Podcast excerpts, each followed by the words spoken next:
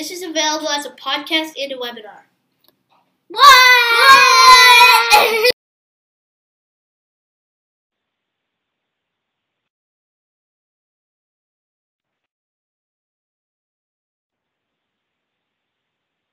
All right, good afternoon and welcome to uh, the evidence refresher for limited jurisdiction courts, our 2023 edition. I think this edition is better than ever before, so uh, I'm real excited uh, for this afternoon. We have a couple of terrific presenters. Uh, Judge Lainey McDonald from the town of Marana. She is the town magistrate there. Uh, most of you do know Gerald Williams from North Valley uh, Justice Justice Court. He does present for us frequently. Uh, Judge Marana, uh, excuse me, Judge McDonald uh, was previously a prosecutor in Marana, and uh, she was appointed as the town magistrate in 2015. She is a rising star. she does teach frequently. In fact, she's going to be teaching evidence at the judicial conference. So it is wonderful to have her presenting for us today. Uh, and Judge Williams, again, just teaches for us tremendously. He is from, uh, originally from the state of Oklahoma. We won't be talking about the uh, College World Series any further. Uh, if you are joining us, please mute yourself unless you're actively asking a question. And I will turn it over to Judges McDonald and Williams. All right. Um, good afternoon, everyone. We are going to start out just with a brief overview of, of what evidence is and then jump into um, some specific rules that are heavily utilized in the limited jurisdiction courts. Um, we would love to answer any questions that you have, um, and we'll try to provide some real world examples and examples from case law as well. So we're looking forward to it. Anything to add, Judge Williams?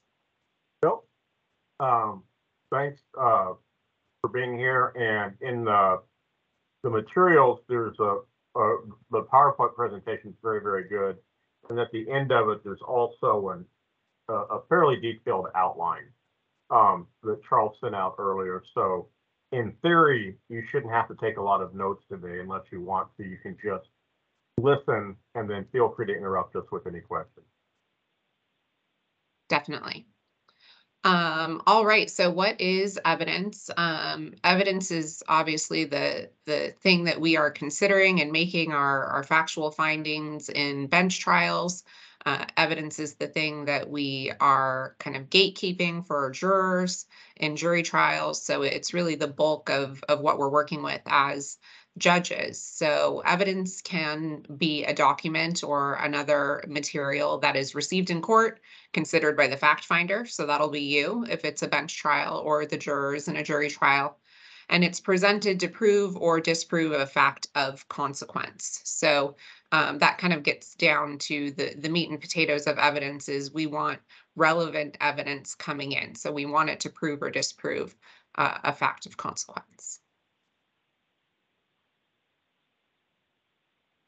A lot of the evidence that we're going to see is is fact evidence personal observations things that people actually had the opportunity to see hear uh, smell any of those things that that you use your senses to do. Um, but we do also have opinion evidence that comes in. And the big thing with opinion evidence is that it has to be helpful. So um, lay people opinions can come in if they are based on personal observations. Um, so they have to actually have observed the thing that they are having an opinion about um, and that they are helpful to the fact finder. And then expert witness, um, expert witness evidence. We're going to talk a little bit more about this towards the end of the presentation um, because the expert being qualified is is a big part of whether they're opinion comes in, and we're going to talk about Daubert towards the end of the presentation. So their opinions obviously have to be helpful to the fact finder, and the expert does have to be qualified. documentary evidence um, you're you're going to require foundation and something uh, either a stipulation or testimony that explains how that document um, is relevant and how it relates to the facts of the case. With documents, uh, typically they are out of court statements. Um, so you have potential hearsay issues that uh, you'll have to address with documentary evidence, and we will talk a little bit about that as we go on.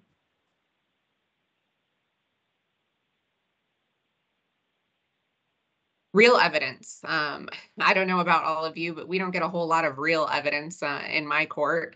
Uh, mostly we get photos of things um, or people talking about evidence, but once in a while you will get those real physical objects that come into court. Back when I was a prosecutor, they used to bring in the drug paraphernalia. They don't do that so much anymore. Oftentimes we're getting photographs and, and things like that, at least here in Marana.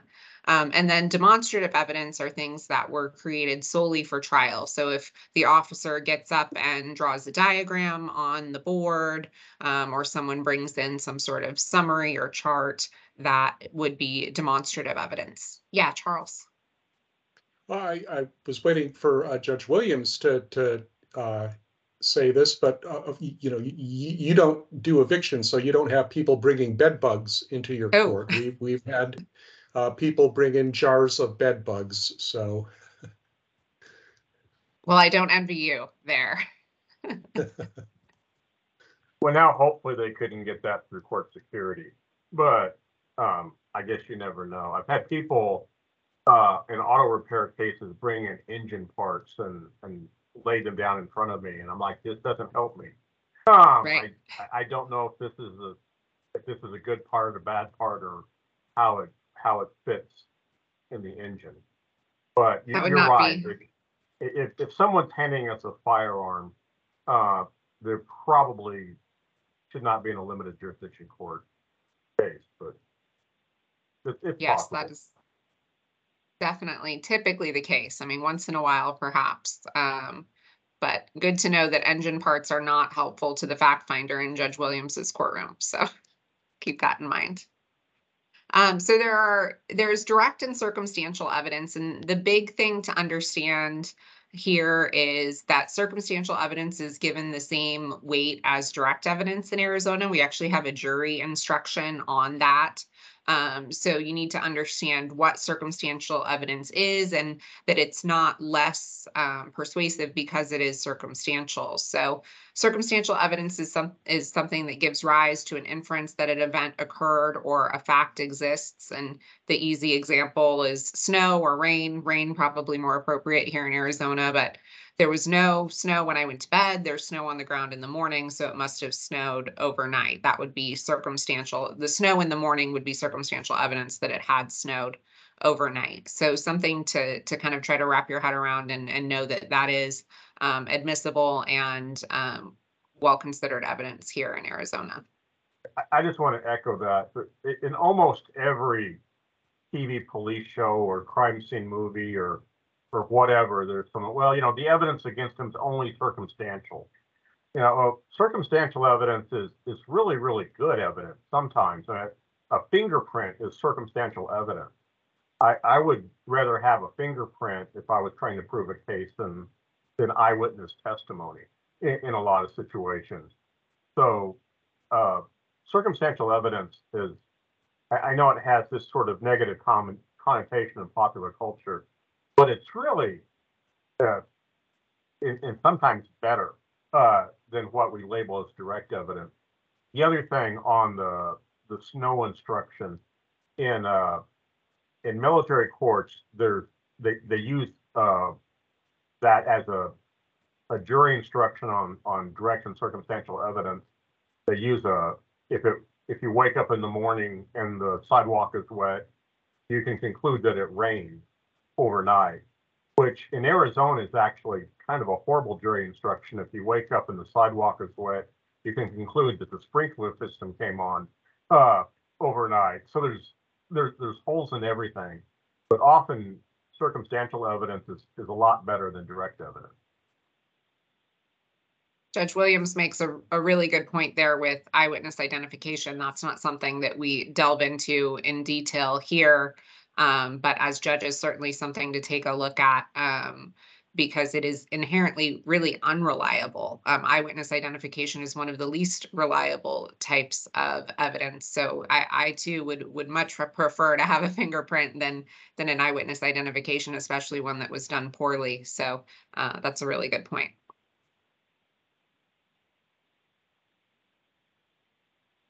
So our role as judges is to admit only evidence that is relevant and reliable, and obviously, therefore, to exclude evidence that is unreliable or irrelevant. Um, there are lots of exceptions uh, to these concepts, but in order to decide whether evidence is admissible, we have to look at the relevance. We have to make sure that there is foundation if that applies uh, based on the evidence being presented, and then also consider all the special rules on opinions, hearsay, privilege, character. So these evidentiary decisions that we're making, the decisions that we make on the admissibility of evidence are, are complicated decisions. It's you know, yeah, you, I, I had a, a, judge that I practiced in front of when I was a prosecutor who said, well, you got a 50 50 chance, which is true. Um, you're, you're going to either admit it or not admit it. And, you know, perhaps you do have a 50 50 chance, but there are a lot of factors that go into the analysis there.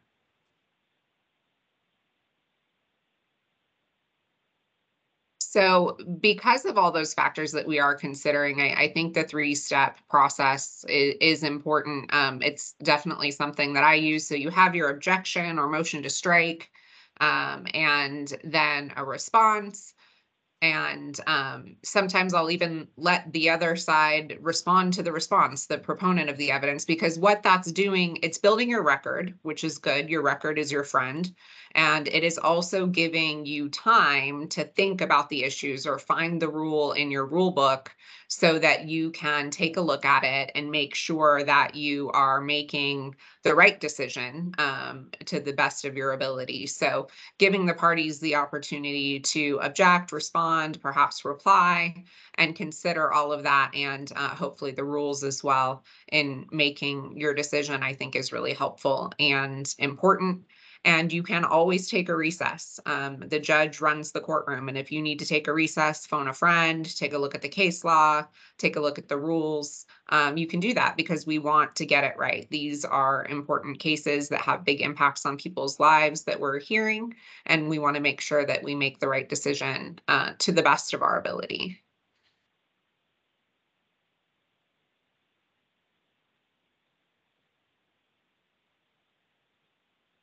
And this just talks a little bit about more a little bit more about what i was saying as far as we control the presentation and the receipt of the evidence. We determine the mode the order the time limits um, it's our job to make sure evidence is marked for identification, to make and preserve our record. And that recording is really an incredibly important part of the proceedings that we are presiding over because that's what any appeal is going to be based on. It's what any judicial complaint would be based on. You know, all forms of review are based on that record that is being created in your courtroom. So it's really important that we make things clear for the record, that we make sure things are on the record. So non-recorded rulings, definitely try not to make those. but if you do um, by accident, or if it's your habit to take people into chambers and, and discuss things, you have to make sure that you go back on the record and preserve those rulings for the record so that they are there for purposes of appeal. Um, and so that people can understand the way that you came to your decisions in the case.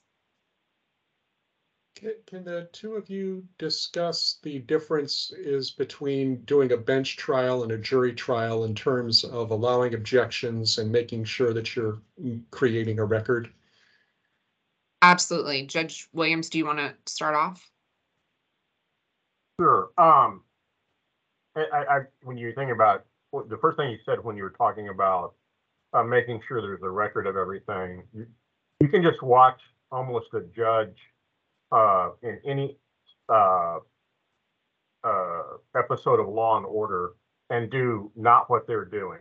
Uh, they, they make uh, rulings in elevators. They make you know rulings on the way to the cafeteria. They, you know, you, you don't do that. You don't you know get into an elevator and say the confession is is in, the gun is out, and have the door slam on the prosecutor. Yeah, it sounds, it looks good on TV, but you would, you would never actually do that. If the, there's no jury there, you can let the attorneys or the parties babble in and say whatever they want to say uh, within reason, because you're gonna, you're gonna lose your patience uh, at some point. But you can, you can let them make what sometimes people call speaking objections, where you say, I object, and then they make a little speech. Um, if uh, a jury is present, you don't want them arguing uh, about whether something should come in or in or out in front of the. Yeah, Your Honor, you have to let the murder weapon in. You know, you you, you can't say something like that uh, in in front of the jury, obviously.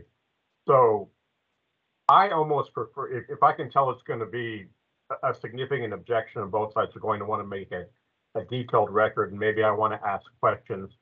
I'll kick the jury out of the room and, and have them go back to the deliberation room and or in the hallway or or something, and they can, you know, get a drink of water or or, whatever. Um, I don't. I'm not a big fan of the the bench conference whisper whisper stuff. Uh, some of that stuff gets recorded, some of it doesn't. Maybe you're in in one of the newer courtrooms that has a white noise feature, so you can blot out, you know, part of the courtroom and they get the jury gets static or something like that. But I, I would, if you can tell it's going to be a significant objection and it might take 15 minutes of court time, I don't, I don't like a bench conference as the way to do that. I have had attorneys request a bench conference in a bench trial, and I'm like, there's no jury here. It's just us. You know, you you can say whatever you want, but uh, I don't know. Uh, your approach might be different, but I I don't like um, long detailed objections in a whisper whisper mode at at a bench conference because you always wonder that the jury's hearing 10% of the conversation and and they might misinterpret something. Yeah, we do um have a have white noise here in Marana, um, but that does um make it a little hard to think sometimes. So um if it's a brief objection, I'll let them come up, state their object, state the reason for their objection, a response, and if I know that I can rule right then and there, you know, I'll I'll just make my ruling. Um, but I completely agree with Judge Williams. If it's if there's going to be any sort of back and forth or asking of questions of the attorneys, um, definitely it's easier just to excuse the jurors as long as you're not doing it every five minutes. I think oftentimes they appreciate the opportunity to stand up, stretch their legs. It wakes them up a little bit, and then you bring them back in, and you have a very clear record that way. I think we have a couple questions. We do, and we'll go with uh, Eva first.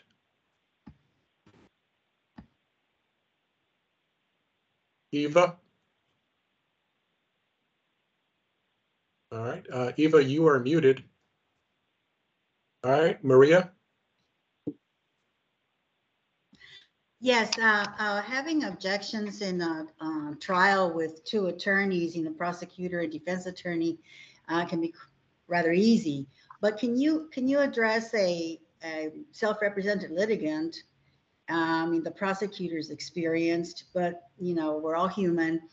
And I'd like for you to address, let's say that there's no identification made and there's no objection made, the role of the judge um, at, at, you know, under those circumstances. Can you, can you address that, please? I can start off and then Judge Williams, you can follow up if you'd like. I think uh, those are hard situations uh, as judges for sure. Um, what I try to do if I know that there's been inadmissible evidence that has come in because there's a self-represented litigant who did not object, when I'm making my ruling at the end of the trial, I will state I did not consider X because it was hearsay or or something along those lines so that the record is clear that yes, that evidence may have come in, but I didn't accept it um, because I, I know that it's legally inadmissible. I mean, we cannot help the um, self-represented litigants, but at the same time, I, I think we have a duty to, uh, in a bench trial, consider what is admissible and, and be cognizant of what is not in making our rulings. Judge Williams, do you have any different or other Uh, thoughts? Well, a, a lot of times, uh, especially after the prosecution objects, then, or the other, an attorney objects, the, the, the self-represented litigant will start objecting all the time. And, and they'll object, quite frankly, because they disagree with what the witness is saying. And so, objection, I'm like, well, what, what's your legal basis for the objection? Like, Well, she's lying. I'm okay, you'll, you'll get a chance to ask questions and, and you sort of have to back up. A, a lot of people, um, may not understand what the word hearsay is, and we'll, we'll talk about a, a very limited part of it, but we spent a semester in law school on, on hearsay, the exceptions to it, and, uh, what's non-hearsay. But people will bring a, a witness statement to court and, and hand it to you and say, well, this is, you know, and I'll say, I, I, I- the other side will object to to hearsay, and I say, no, I, I can't consider hearsay, and they'll say, but it's notarized, you know, or, or something like that. Um, and then you just have to retreat a little bit and say, and explain what, what the rule is. And you say, you know, hearsay is an out-of-court statement offered by someone who's not here, offered to prove, you know, the truth of something that's, that's in, in dispute. Yeah, the reason I can't consider your, the letter from your mother is your mother's not here for the other side to ask questions. And so if you can just explain the rule and, and maybe, you know, a slight public policy behind the rule, then they'll understand. If you just deny them, say, no, I can't consider that, then they think you're biased or a jerk or you're giving preference to lawyers or, or whatever. So that's, that's one way. The other thing, when she, you said a, an ID hadn't occurred, um, you can't help either side perfect their case. Um, I had a case recently where, uh, the county attorney did prep the witnesses and neither one of the, neither the detect, and there was an alcohol beverage control board witness and some other, and a, a Phoenix Police Department, uh, detective. So they weren't the regular people that are maybe regularly, usually testifying in, in justice court cases. And neither one of them could say that the establishment was within the jurisdictional precinct, you know, within, within the boundaries of my court. And, uh, the attorney asked, me, well, is this what the boundaries of the North Valley Justice Court? And the, well, the witnesses said, well, I don't, actually don't know where the boundaries are, you know, for the North Valley Justice Court. And so at the end of the case, um, the self-represented defendant didn't even spot the issue. Um, at the end of the case, I, I found him not guilty, explained why I found him not guilty. And it didn't sink in because he thought he was not guilty based on the facts. I said, no, they, they proved their case against you. Uh, they just didn't prove it happened here, so I have to find you not guilty. So don't do this again. Oh, no, I knew I was not guilty. I'm like, no, that's, that's not what I'm saying. Um, and I, I don't know if I'll see this defendant again. If I do, I hope the prosecution finds a witness that knows where the boundaries of my precinct are. Yeah, I And, think, uh, oh, sorry, go ahead. uh, No, you continue. Okay, I was just gonna say, I think um Judge Williams is is right on there, and I think that the way we've uh explained to a self-represented litigant how the trial will proceed at the beginning of the trial is really important too, because they need to know, you know, there's going to be a time for you to tell your side of the story, there's going to be a time for you to ask questions of the witnesses, and when it's time for you to ask questions of the witnesses, you need to ask questions and not make statements and then you can remind them of those things. So when they object because they just think it's not true you can say you know as i told you you'll have the opportunity to tell me your side of the story if you choose to do so um, once this witness is done. Do you have any questions for the witness? Um, and if you've set the stage for that then i think they maybe feel a little bit more satisfied that that they know what's going to happen and what the procedure is even if you have to remind them of it a few times All right, and Eva has uh, had her hand up for a while. Well, I hope I'm finally unmuted. Can you hear me? Yes. Okay, my question was very similar, but has to do with when parties are represented, but it's a new attorney who might not know when to object or how to make an objection. Do you, as a judge, help them or do you? uh, I would think that because they are professional, you can't. But what do you do when someone does not make an objection that should be made? And then everything proceeds. Do you just say that's their loss because they're inexperienced and they're poor litigants? Yeah.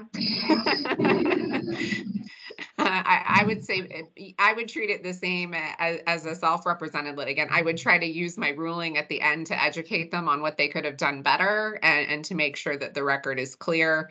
But certainly just as, as I can't help the, the self-represented litigant, I, I would definitely try not to throw a bone to, to the new attorney either, as tempting as it can be for both situations, both for self-represented and, and newer attorneys. Judge Williams, would be you? the- That, that might be the case in almost every DUI case. You may have a, a twenty-five-year-old prosecutor against a defense attorney who's been practicing for twenty-five years. So that scenario happens all the time, and, and you really can't help the prosecutor.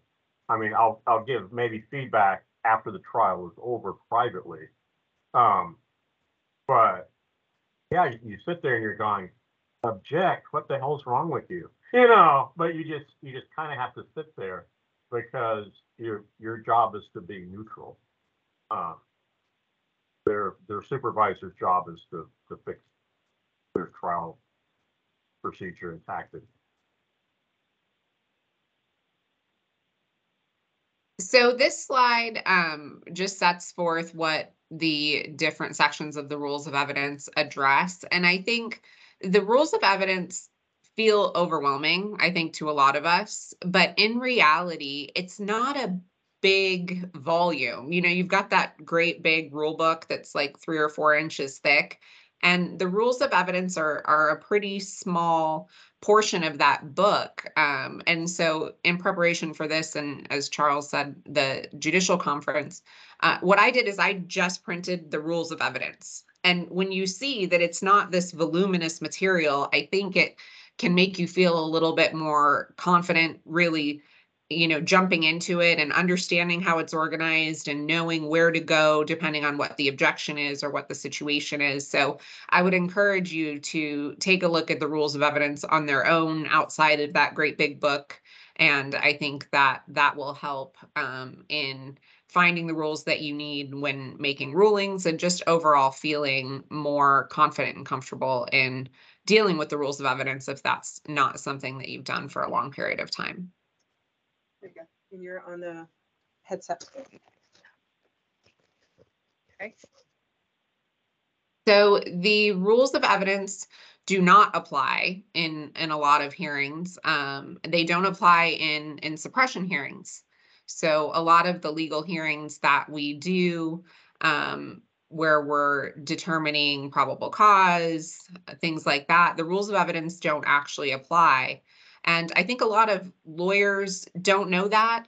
a lot of judges don't know that. I was actually quite refreshed. I was in an evidentiary hearing earlier this week where the defense attorney objected to hearsay, but then he said, you know, if if you're inclined to to overrule my objection due to the type of hearing that we're in, I, I'll stop. And I said, yes, I I am going to you know, overrule your objection because this is a suppression hearing. And so, uh, but that's not always the case. A lot of times, um, attorneys will make very heated objections to things in suppression hearings that they just, those objections don't apply in those types of hearings. So um, that's important to know. Um, protective order hearings, you'll get a lot of objections in in protective order hearings as well if you have parties who are represented and in those hearings the only rule of evidence that applies is uh, the relevancy rule and there's a arizona rule of protective order procedure on point there that we've cited for you grand jury proceedings i don't do those i presume that you all don't either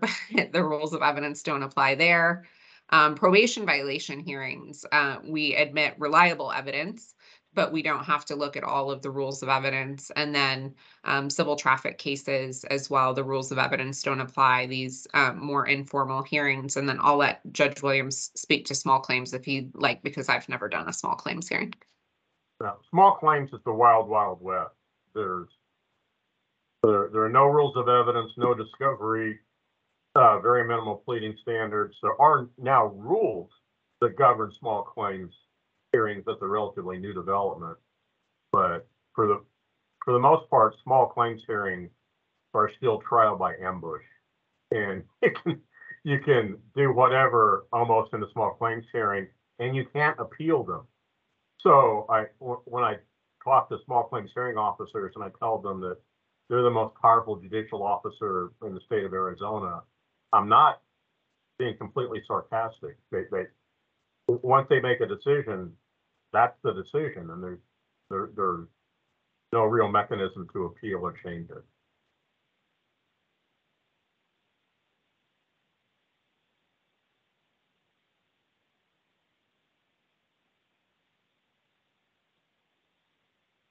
Judge Felix? Okay, here I go again. Um, on protective orders or even on other type of cases, again with pro pers, they want to admit uh, police reports. Are you saying you admit those? Uh, I believe you could, um, in a protective order hearing. Um, it's, if you find that it's relevant, um, it, I, I believe it could come in. Judge Williams, do you feel differently? I I think you probably can, the, and you just have to announce maybe that just because, because people think police reports conclusively establish something. Um, and you just have to say, you know, I'll consider this, but I'll, I'll give it the same weight as, as everything else. You know, it, if, if the police were called, that's a useful fact. What the person told the police department, or the police officer, you know, that day may or may not im- impact this case a whole lot. I usually don't get police reports. I get what I call run sheets or some kind of partial, like nine-one-one response thing, you know, and it'll, it'll say assault. And the person will hand it to me and say, see, this establishes an assault happened. I'm like, no, it doesn't. It means someone called the police and said there was an assault. Um, but you can't admit them. I, I don't think you can admit them uh, and just rest in a, in an eviction case. That we, that's not what you, that wasn't your question. But I think if you're going to evict someone, you need to apply the rules of evidence and have a lot more than just have the property manager walk up and hand you a, a police report. Yeah, I would definitely agree with that. I, I wouldn't accept that as the only, I mean, I might accept it, but I wouldn't necessarily find it persuasive as the only evidence in the case. But I think that um, in these more informal hearings where something like that is admissible, they can serve value. You know, there can be statements that are either consistent or inconsistent with testimony, and, and that might go to someone's credibility or um, to the underlying facts. So I, I have had, I'm sure, a handful of protective order hearings where I have um, admitted the police reports at, at the request of one of the parties. Um, as far as discretion, um, this is, uh, as it says here, it- you're the trial judge. You have discretion. You can't abuse it, um, but you need to use it. And it's important that when you are using your discretion, that you say that you're using your discretion and you say what you're basing that on because that's how you make that record. Um, and making the record, as we talked about, is an incredibly important part of your job. And there are things about your rulings that the uh, appellate court can't see. You know, you can see someone's body language, you can see uh, the their tone and things like that. Whereas if a transcript is getting admitted, that isn't something that the reviewing court is going to be able to see. So I think it's really important that when you're making a ruling, you acknowledge what it is you are basing that on and, and how you are using your discretion so that you can protect your record.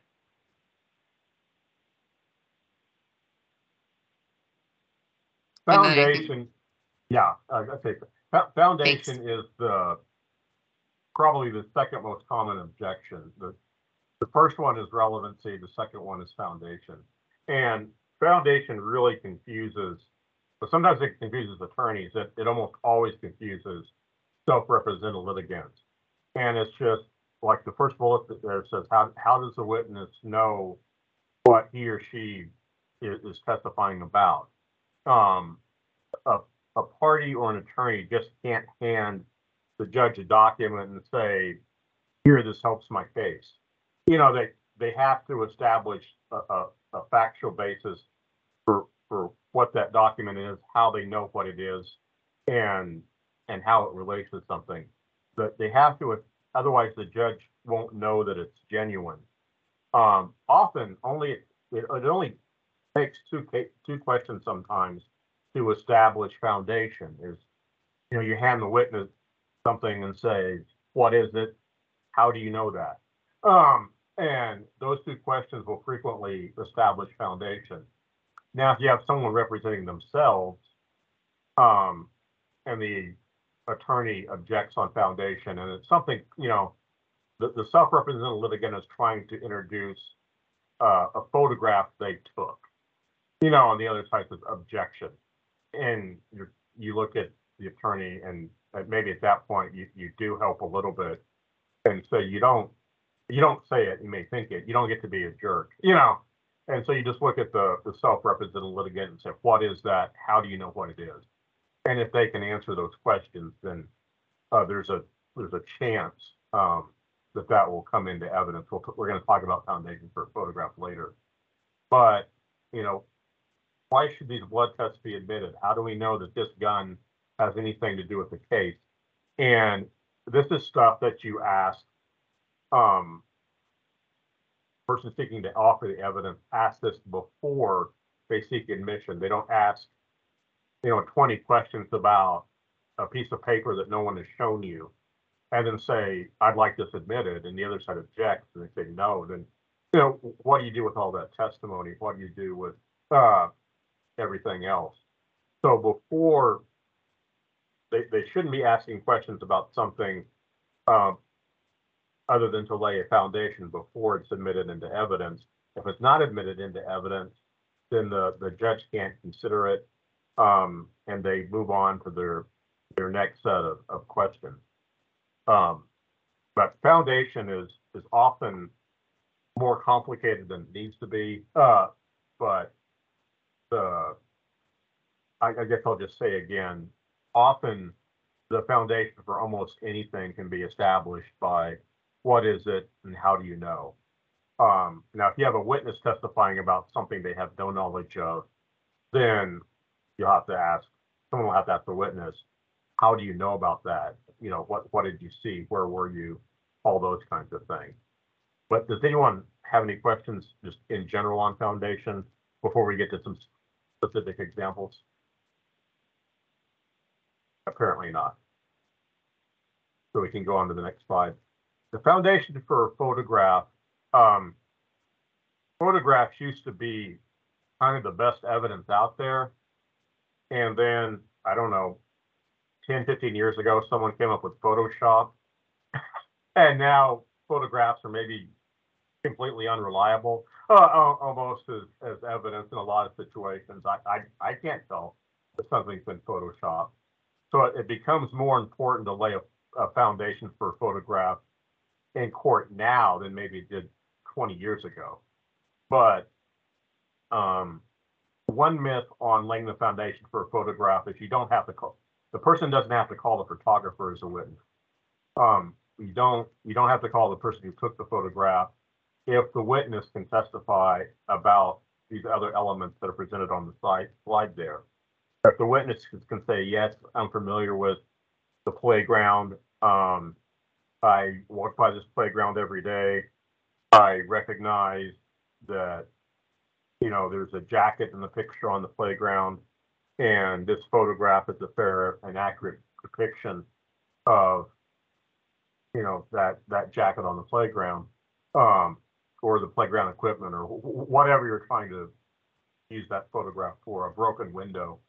Um, then, uh, the attorney will probably turn to you and say, I move for the objection of, of, or I move, I move for the admission of this photograph, and then you'll say, do you have any objections to the other side? And depending on who's on, the other side, you may or may not get an objection. Um, if it's a self-represented litigant, again, trying to offer this, you can just say, depending on the circumstances, the, the judge, um, can essentially ask these questions because you're, you, and, and then see if there's some other basis for the, an objection to the photograph. Remember, you're trying to decide the case based on the merits of the case. You're not trying to decide the case based on some hyper-technical application of the rules of evidence. So if you have someone representing themselves and they're nervous and you can tell they're nervous and I've even had people, you know, when they walk up to hand me a photograph, their hands are visibly shaking, you know, because they're just, you're in a courtroom every day. They're not. They're, they're scared. Um, and if the only objection to, to some, a, a photograph that the, that the self-represented litigant took of his backyard is foundation, then um, I, I would strongly consider just applying the questions myself. But this is what you're looking for when someone says, I need to admit uh, a photograph into evidence. The next two slides are, are trickier. Um, we get in some regular cases, um, more and more in eviction cases, and I'll say in almost every order protection or injunction against harassment case, we get requests to admit social media or screenshots of text messages or something like that. Um, I'm always thankful if the people have at least printed these documents out. When someone walks up and hands me their phone and says, scroll it. Um, the only thing you can do at that point is, is read it in the record. And sometimes you don't, you end up reading curse words and racial slurs and other things into the record, which is awkward at best. But, um, you have to establish that the witness has the social media page, that they have control over it, and that they can recognize it. So we used Facebook as an example here. Um, I still use Facebook because I have gray hair. Um, my daughter has a Facebook page. I don't think she's been on it since the Obama administration. Um, but uh, some of us still use Facebook. But this would work for Instagram or or, or, or whatever, I guess. But you know, do you have a Facebook page? Is it currently active? Who has access to it? Does anyone else have the authorization to update or edit it? Um, then you can hand the attorney at that point would hand uh, the printout. Um, what is this? Does it appear to be a fair and accurate representation of your Facebook page? Has it been altered? And then that's it. It would come in very similar to the same way a photograph would come in to evidence. Um, while people are trying to offer their own social media or text messages, uh, the next slide shows that frequently they're trying to offer someone else's uh, social media or text messages, and this gets even trickier because the person the person who's the witness still has to somehow say that I know that this is genuine.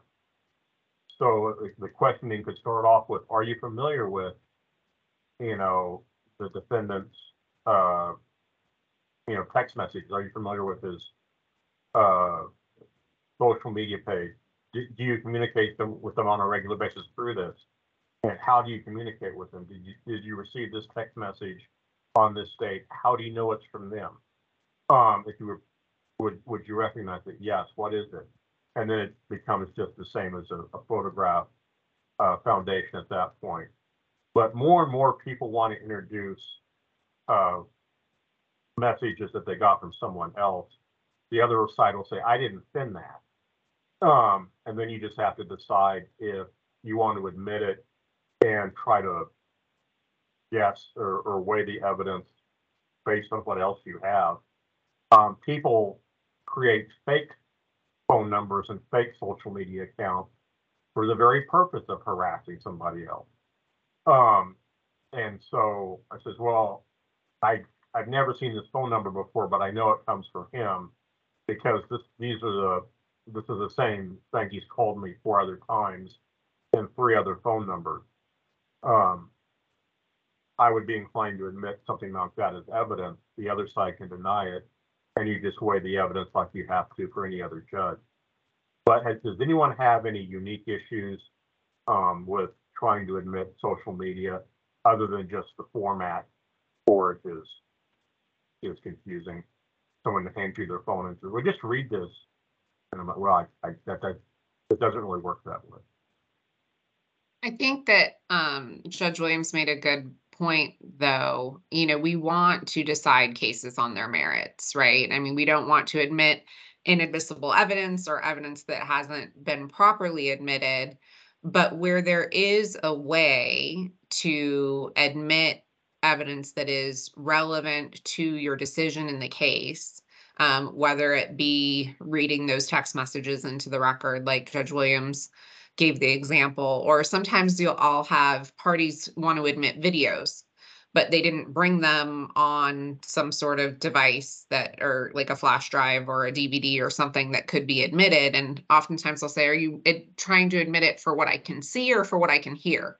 And if it's, you know, because oftentimes a protective order, it's going to be yelling or screaming or or something like that you know, I'll say, okay, well, we can play the recording and it, it can be captured on the record. So if if you're admitting it for what you want me to hear, then I can still admit it. If you're admitting it for what you want me to see, I mean, I I will admit I have at times, depending on the situation, narrated, watched it, and narrated what I've seen for the record. Um, you know, depending uh, if you're dealing with a civil case that already has relaxed rules applied to it. I mean, I wouldn't do that in a criminal case, certainly. But in a protective order case or a civil traffic case, you know, if I feel that I can make a good record and decide the case on the merits and I'm not doing anything that's inadmissible, um, I, I will try to give the parties every benefit um, to getting that evidence in that is going to help me decide the case based on the merits. I agree hundred percent. Next, we have a discussion question, which maybe we can get some discussion on. Um, and it, it- it's along the same line. It's, uh, uh, information that was recovered from a phone. A law enforcement agent ob- obtained messages between a criminal defendant and third parties from a phone found at the defendant's apartment. The agent testified the number in the messages was one an informant used to communicate with the defendant.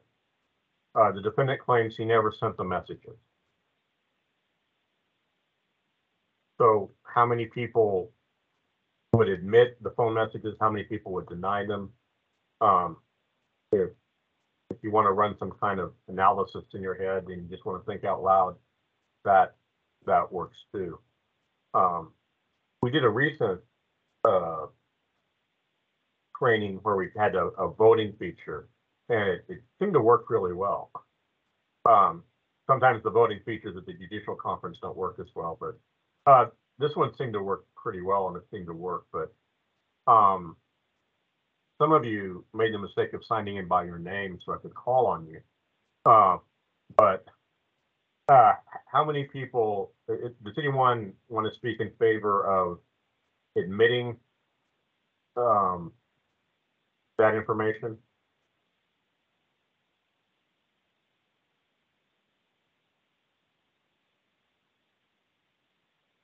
Does anyone want to speak against admitting the information?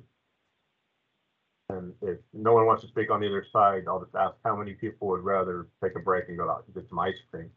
Um, Make sure everybody's still paying attention. Yeah,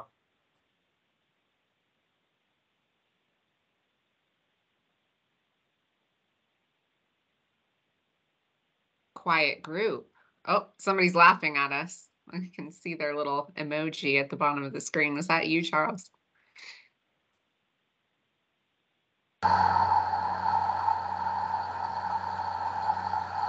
Okay. Uh, All right. Just pick you up. All right. Uh, Mr. Kielski? Yeah. So I not quite enough information here because what are we what are they asking to have admitted? The, uh, the portions of the messages from the informant or the statements of the defendant? And does, you know, both of those are gonna be hearsay, and does it qualify for any hearsay exception? So there's, there's some more analysis, I believe, that has to be done.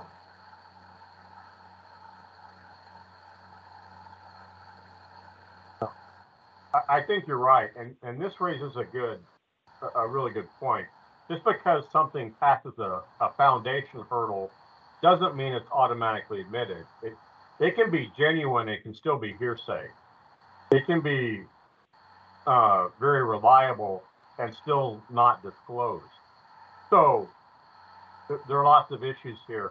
Um, I, I apologize, I didn't reread the case uh, today, so I can't remember everything uh, that uh, Mr. Kelsey was was pointing out.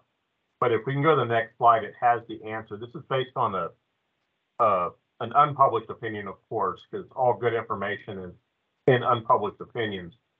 But the Ninth Circuit actually let this in, and they said any argument that the messages were sent by some other person other than the defendant went to the weight and not the admissibility.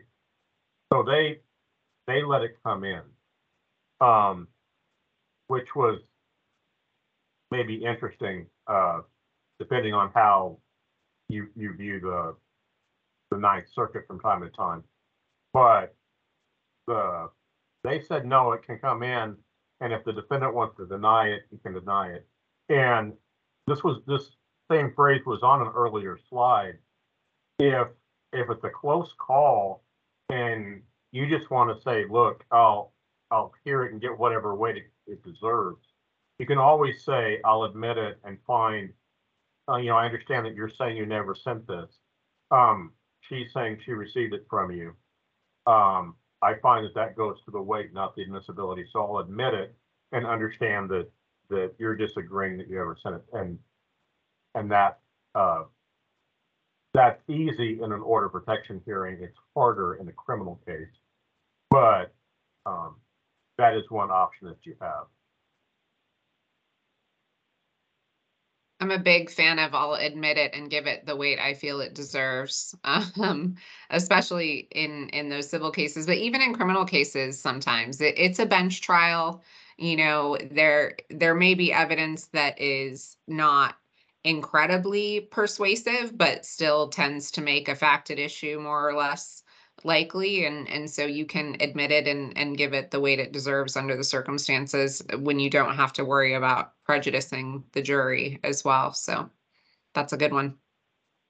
This case is interesting and it's worth reading um, because it has a lot of um, guidance. Some people would call it dicta. Uh, about just how the appellate court at the time felt about uh, social media and and stuff recovered in general. But in this case, it was a it was a criminal case. The defendant appealed his conviction for trafficking stolen property.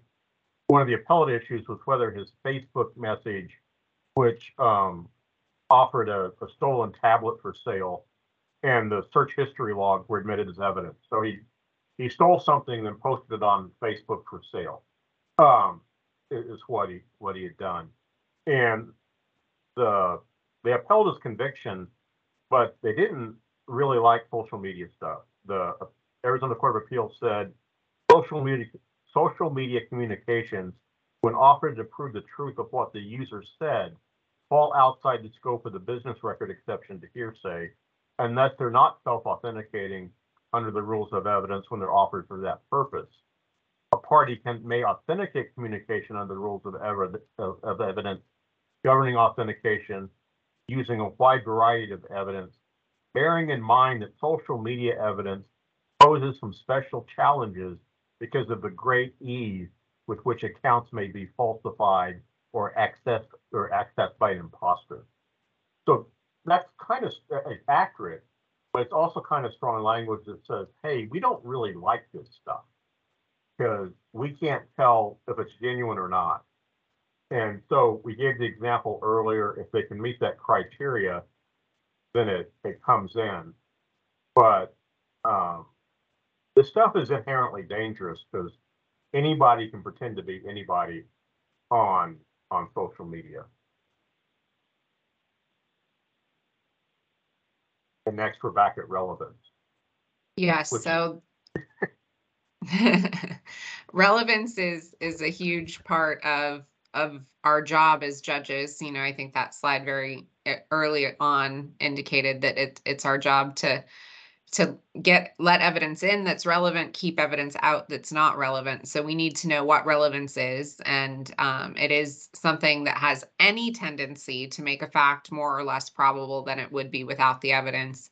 And the fact that it is having any tendency to make more or less probable is a fact of consequence in determining the action. So I, I think it's important to note here that it's a pretty broad standard. It has any tendency to make a fact more or less probable than it would be without the evidence. That's where I kind of get back to the uh, I'll admit it and give it the weight it deserves. You know, a lot of evidence is going to have some relevance if it has any tendency to make a fact more or less probable than it would be. So um, that's kind of the baseline that we're looking at in determining whether evidence is admissible. I was just going to add, uh, a retired now judge, uh, Stephen McMurray, his standard for relevance was, am I bored? Um, if, if I'm bored, there's a chance what I'm listening to is not relevant to the case. Um, which is kind of a good standard unless you're, you're bored all the time, uh, by what's going on in front of you in, in the courtroom, then it's not, uh, necessarily a great standard. But that is one thing. It's like, wow, this doesn't seem to have anything to do with the case. Wait a minute, why am I listening to this? It's not relevant. Yeah, my, my rewrite of that is, does it matter? Yeah, that's probably a, a bit has a bit broader application, but I I get the general idea of both, and I, and I think they are are valuable. I think the problem with the am I bored um, is a lot of times irrelevant evidence can be very entertaining. You know, it can be something that is is really juicy or, or something that you would love to hear more about, but really has nothing to do with the ultimate facts that are i- uh, at issue in the case. So that is important to to keep an eye out for as well. You know, there might be facts that are um, that are very inflammatory and are are simply not relevant to a fact at issue. But of course, the proponent wants to get them in because they're inflammatory. So that's something that we need to to keep an eye out for as well. And the other problem with boring is if you've done a DUI jury trial with the expert uh, testifying, it, it can be hard to stay awake through some of that, so. Indeed. It's where we got to make sure our jurors are awake.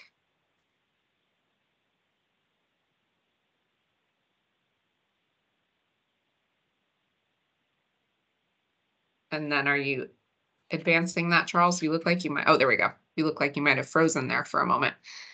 Um, so relevant evidence may be excluded. It doesn't say it must be excluded. So again, that's where your discretion comes in. If its probative value is substantially outweighed by a danger of one or more of the following. So unfair prejudice, confusing the issues, misleading the jury, undue delay, wasting time, or needlessly presenting cumulative evidence. And I think it's important to note that it says that the probative value is substantially outweighed. So there's an analysis here. It, you know, is the probative value just a little bit outweighed by the the danger of wasting time? I mean, I I think as judges, um, I'll refer back to Charles's DUI trial example. There are some things that we go over over and over again, and and we feel like time may be being wasted, but is the probative value substantially outweighed by the danger of, of waste of time is, is what the analysis is there. So it's important to note that it may be excluded and that you're looking at unfair prejudice too, not just any prejudice, but the prejudice has to be unfair. Um, so there, there are a lot of moving parts to, to that definition that you want to consider before you exclude evidence that is relevant.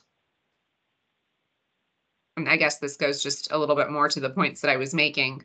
It's not just prejudice. Um, jury confusion, does that come in in a bench trial? It's kind of like what Judge Williams was speaking about when he said somebody asked for a bench conference at a bench trial.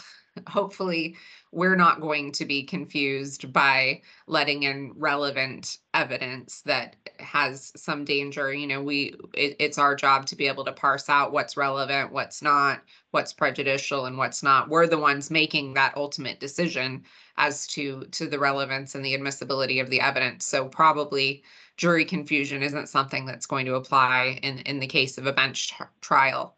Um, and, but it is the danger of those things. So a danger of unfair prejudice. It doesn't have to absolutely positively be unfairly prejudicial. It has to have a danger that it is unfairly prejudicial. So, um, again, we're, we're using our discretion here where it's a balancing test and we just want to make sure that, um, in our rulings, we explain the rationale behind the discretion that we're exercising. And then does that take us to our break, Charles? I think we have a fifteen minute break brought, built in, right?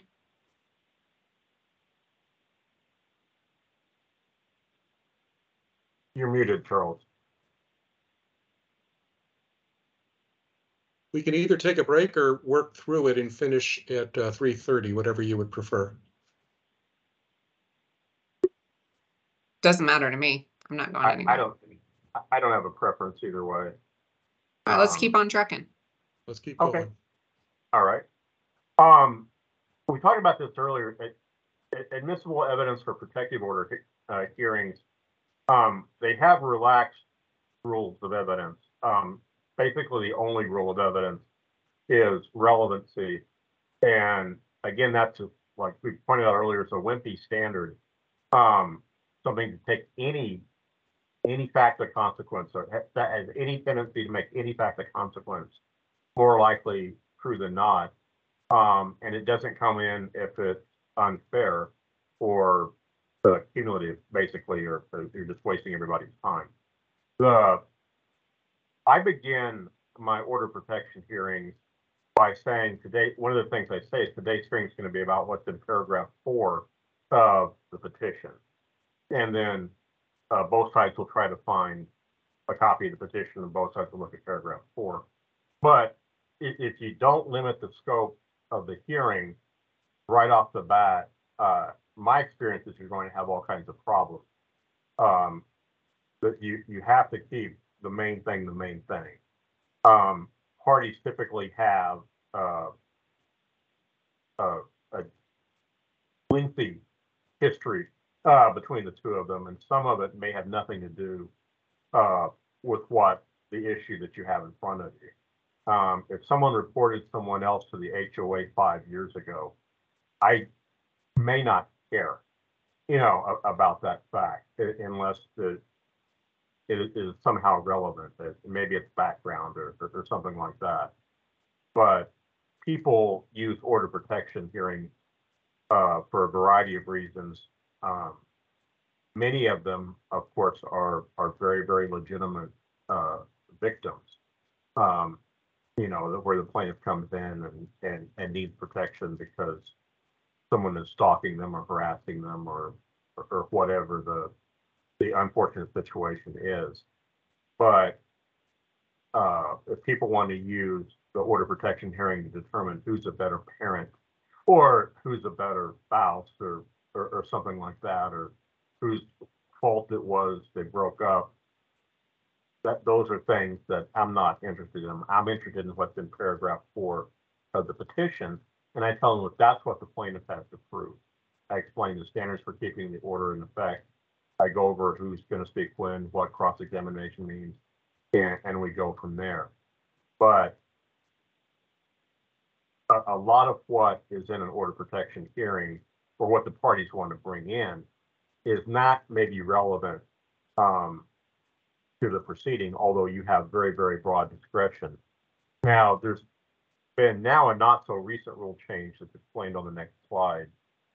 Um, where what's in paragraph four can essentially change. So this, this is the only, uh, place I know of in American law where, uh, the subject matter can change on the day of the trial. Uh, it, I, thought that this was going to be a lot bigger problem than it, than it has turned out to be. I still don't like the rule. But it, it hasn't caused me as, as many problems as I thought it would. And this is at a contested hearing. If the plaintiff is testifying and there, there are sound reasons for the rule. When they, when people come in and request an order of protection, they're scared they may leave out some details, they may leave out some other additional events that are really, really, important. I mean, I've had people in the courtroom come in and get an order of protection and they say, well, you know, he drives by my house and stares at me and uh, he sent me a text 12 months, 11 months ago that was threatening and and I'm like, well, okay, is is, is there anything else? He said, well, he pulled a gun on me last night. I'm like, okay, well, that's the kind of thing that needs to be in in paragraph four of your petition. And if there's time, then I'll I'll direct them to a computer where they can add that to paragraph four of the petition and go from there.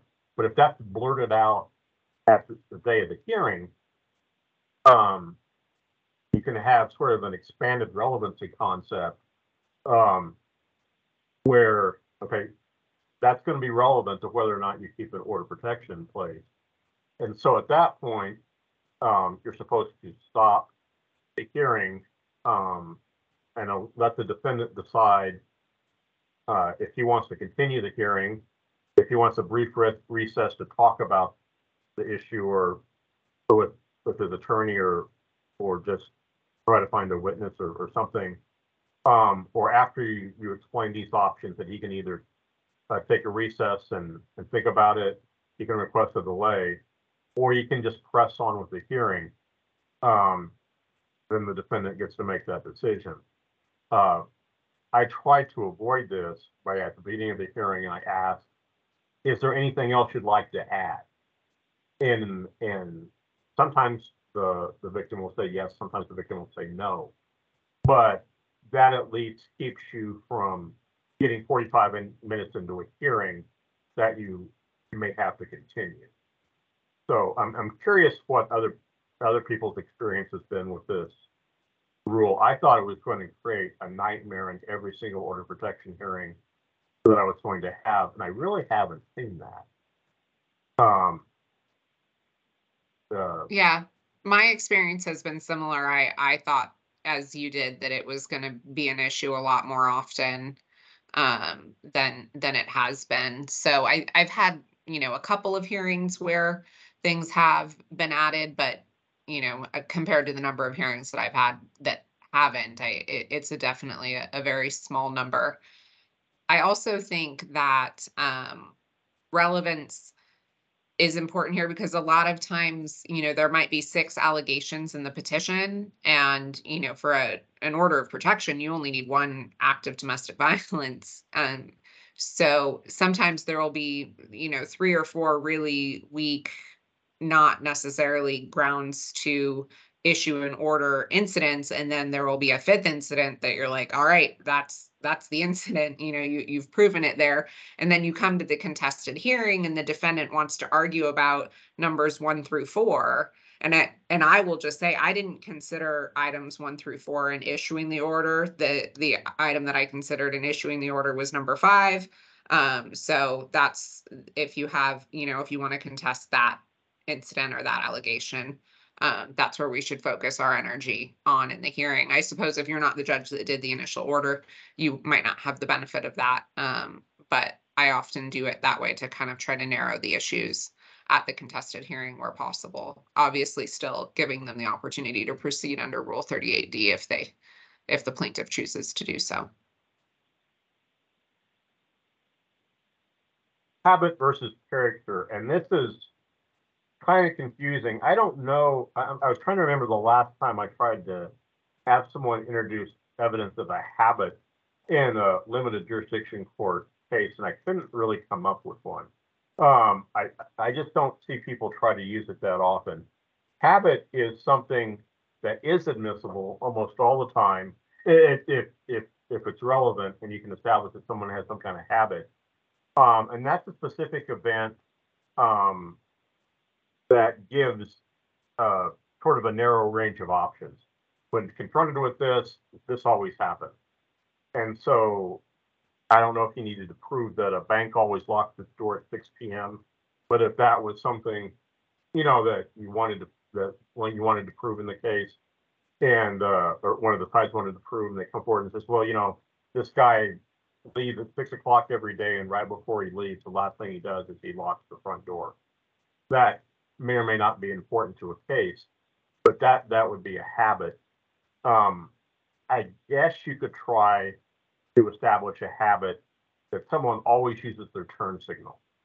That would be something that I could see would be relevant in, in a case, you know, you could say, oh yeah, you know, mom always uses her, her, uh, turn signal. We, we make fun of her because she'll use her turn signal on a, on a, you know, dark highway when we're the only car between here and Payson you know, she's still using her turn signal, you know, that's, that's stupid.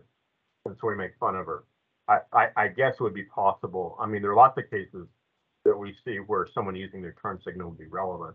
So I guess you could try to establish that someone uh, has a habit of always using their turn signal uh, before they change lanes or, or make a turn. Um, so habit evidence almost always admissible, is admissible. Character evidence, oddly, almost always is not. And that's what you hear about on the news. That's what you hear about in movies. That's what people come to court. I, I brought a character witness with me. Um, lots of people do that all the time. Character evidence usually is not admissible. Now, it can be if there's some kind of relevant character trait that you're on trial for.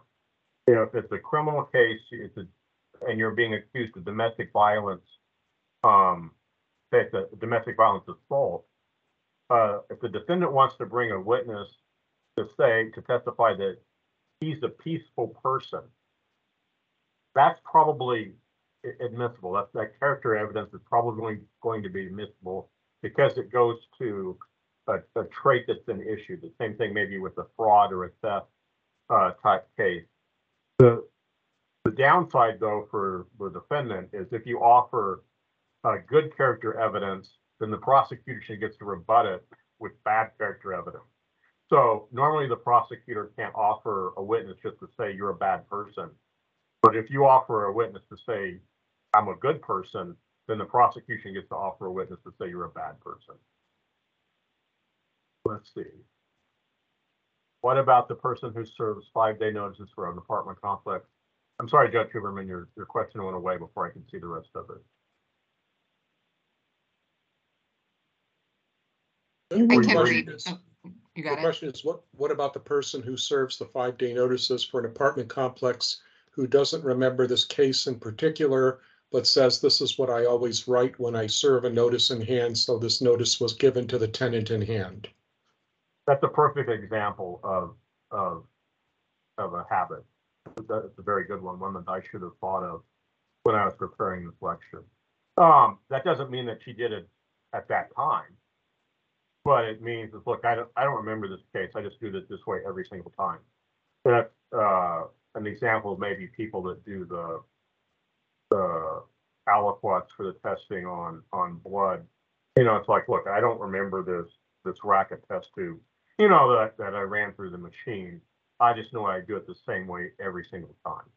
So that's how I can say it was done correctly on this occasion. Um, and then there's another, the, the next slide talks about a way for a prosecution to maybe sneak in bad character, uh, evidence. Um, I, when I learned 404B, I learned it, we, we called it uncharged misconduct.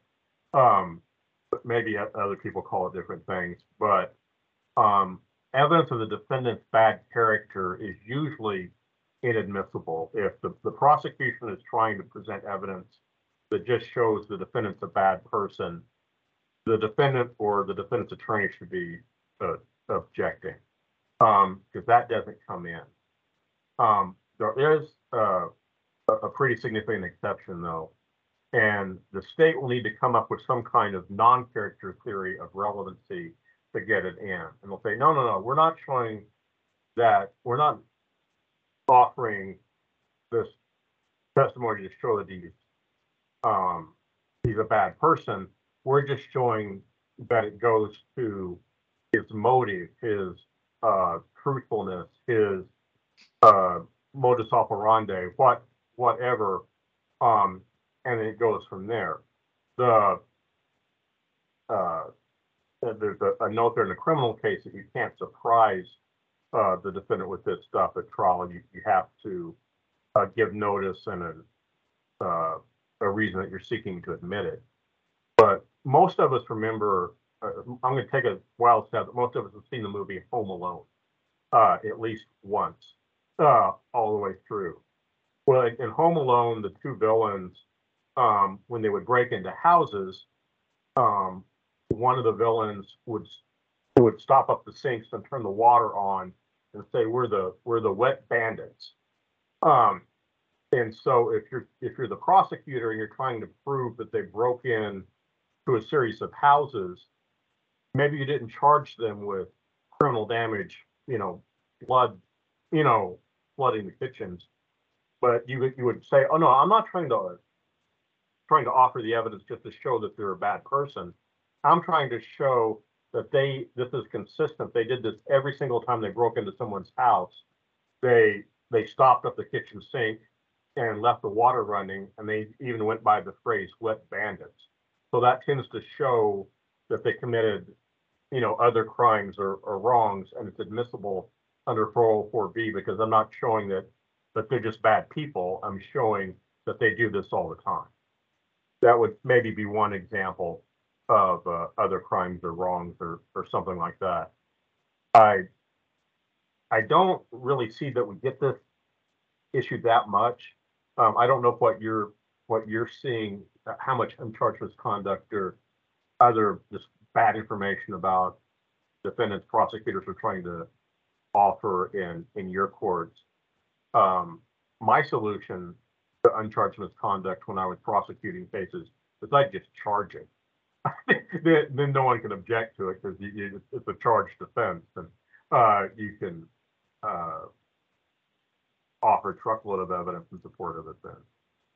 Anyone else have any stories or thoughts on uh, the prosecution trying to get bad character evidence in through one of these exceptions? It does not happen very often in my court at all.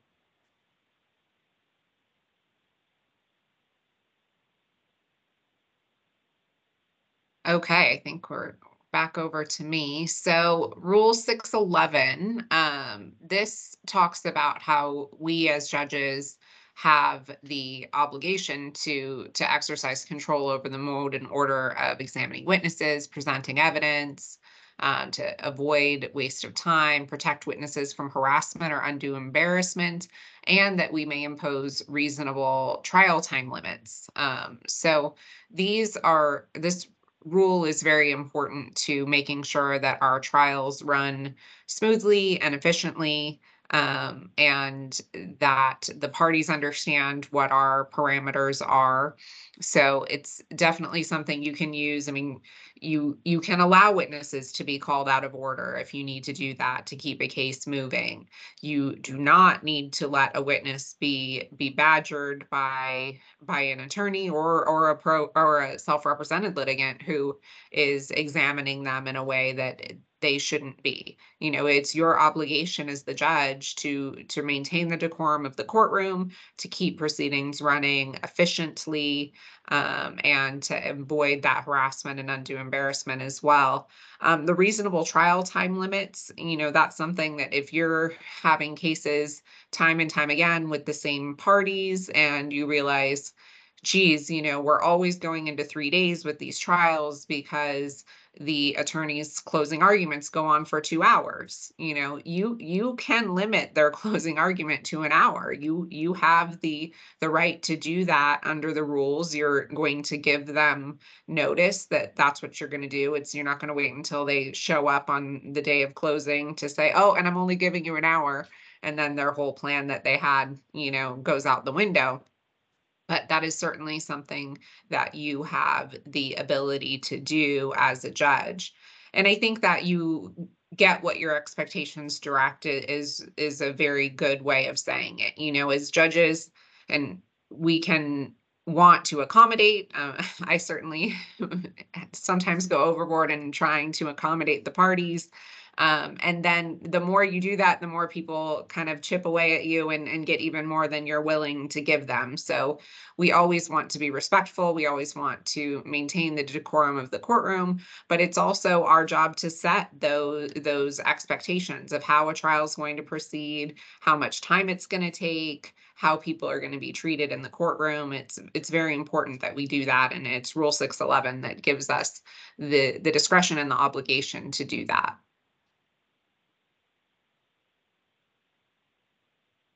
Uh, oh, an objection that you may get a fair amount that is not a good objection in Arizona is um, objection goes beyond the scope of cross. So your prosecutor does their direct examination, your defense attorney cross-examine cross-examines the witness, and then the prosecutor um, oh, I'm sorry, I misspoke there. So it's the cross-examination is not bound by the scope of direct is what's in six eleven E.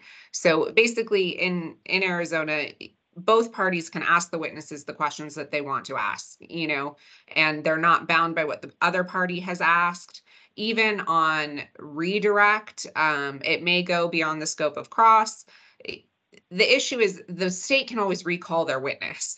So um, if you're looking at efficiencies, you know, it may not be the most efficient thing to to limit the scope on redirect and then have the prosecutor recall the witness. So again, you're you're using your discretion under Rule 611 and uh, making the trial run as efficiently as possible. Um, leading questions not allowed on direct except as necessary to develop the witness's testimony and ordinarily are allowed on cross-examination. So, you know, you you will get leading objections. It's important to know that leading is not you get a lot of leading objections for questions that are not leading. So just because something's a yes or no question doesn't mean it's a leading question. A leading question suggests the answer. So it's an isn't it true that or this is what happened, right? Or or something like that. Just was it raining that day? That's not suggesting that it was raining. It's a yes or no question. Either it was raining or it wasn't.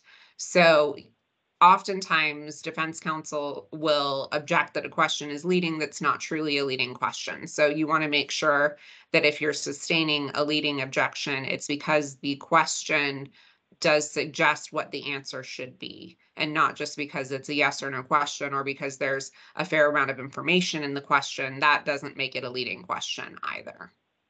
It, it's also okay to ask leading questions as preliminary matters or when you're establishing a foundation. I mean, you can get to the absurd point where you say, what is your name? You know, where do you live? And the objection leading, it presupposes he has an address. You know, stop it. Just, you know, if, you have an attorney who's objecting to everything um, as a leading question, just say, I, I you know, uh, you'll have a chance to cross or, or, or start to start um, overruling some of the objections and maybe go get the can.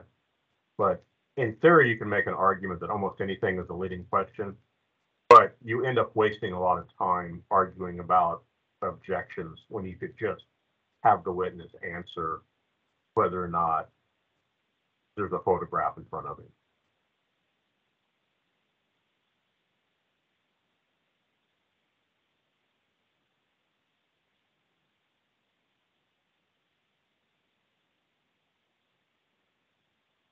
And then I think we're back to you. Judge Yeah, we are. It's my turn to talk again anyway. Okay. Um, there are lots of things that people can give an opinion on that you don't have to have any specialized knowledge for. You can just give a, a lay opinion. The, the problem is if um, they start to come into the expert opinion realm, but it's a, a, just a regular witness um, give an opinion on stuff that they personally perceive. They it, it's it's doesn't have to be based on any kind of specialized knowledge or or fact finding or or or anything like that. Um, you know, I stood next to him. I saw him. He smelled drunk. He looked drunk to me. Uh, he fell down. He threw up on my shoes. Um, a, a witness could say that. He doesn't have. The witness doesn't have to have any specialized, you know, forensic training or or anything like that. Um, so, so what is your name? So I, I've actually had some people uh, refuse to give their name in, in, in court. They they say that they're uh, they're really a corporation or they're really. Uh, I had one guy who said he was a a life in being, whatever that means, and I finally indicated that someone's essence was there, but he wasn't there. And so after I asked several times on the record if, if this person was there and that person kept saying, no, he wasn't, I, I defaulted him. That made him upset. Um, so you, you can get some interesting stuff sometimes. But, uh, you know, if someone says they drove, I, you know, they drove by me really fast. It looked like they were speeding. To me, you know, someone's age, you know, someone can can testify maybe about the effects of alcohol or something like that. Um, those are all things that that come into evidence. The difference is they an expert witness can state a conclusion, whereas a a, a regular witness or a, a, a lay witness cannot. Um, the next slide has some additional examples of uh, lay opinions. Um, you know, the the acquired uh, on the job uh, experience on on how water splashes, in this case, unfortunately, how blood splashes. Um, you can say again, the it looked like the vehicle was speeding, um, and there's the the case from Mesa there, it's well accepted that even a lay witness can give a person opinion as to intoxication. So um, it's safe to say that by the time you reach a certain age in your life, you can identify what a drunk person looks like just by virtue of your life experiences, maybe, whether or not you've been uh, intoxicated yourself or not. Now, that's in contrast to an expert opinion. Um, uh, an expert opinion is something that has some kind of specialized knowledge, training, skill, uh, usually scientific or some kind of technical expertise. And it's up to the judge, uh, believe it or not, to decide if the witness is qualified. Um, and the analysis that you you go through, and it's spelled out in Rule 702, is will the evidence assist the trier of fact uh, to understand something that's an issue, and that's probably going to be a, a yes. Uh, is the evidence reliable? Does it focus on principles and methods and not just a conclusion? Um, you know, is there some kind of background for it? The judge, the, the witnesses, they can't say a conclusion. They have to have some kind of data or research or something to base for scientific tests to base that conclusion on. And if you get an objection to say the other person's not qualified as an expert, then it's your job as a judge to determine whether or not uh, that person can be qualified as an expert, and if not, what limited things they can testify to. Hopefully, you get some notice of this, and you're not doing it on the day of the trial, and you're certainly not doing it while there's a jury waiting.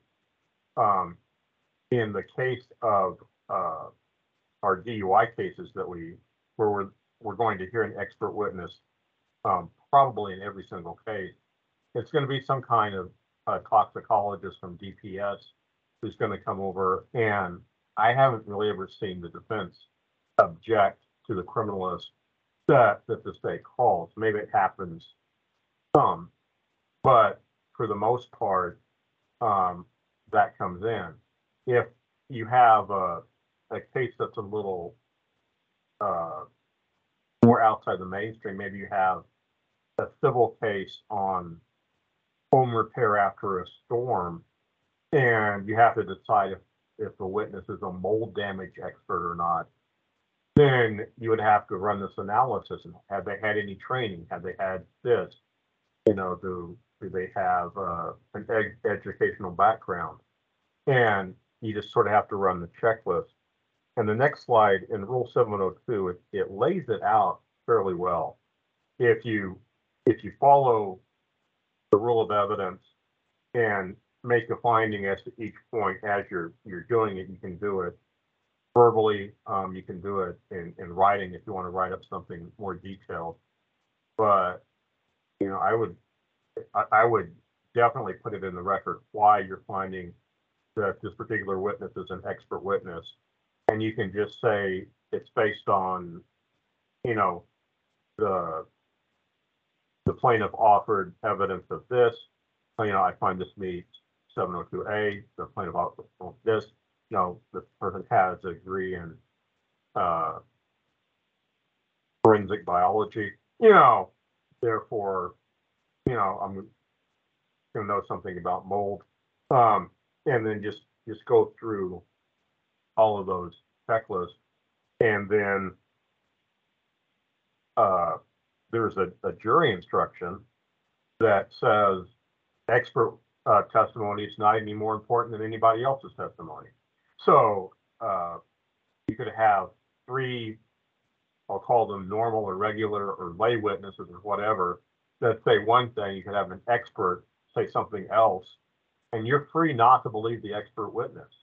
If you get a jury instruction, if you, if you're doing a jury trial, you'll get, you'll read a jury instruction that says you're free to believe or, or not believe the, the testimony of the expert witness.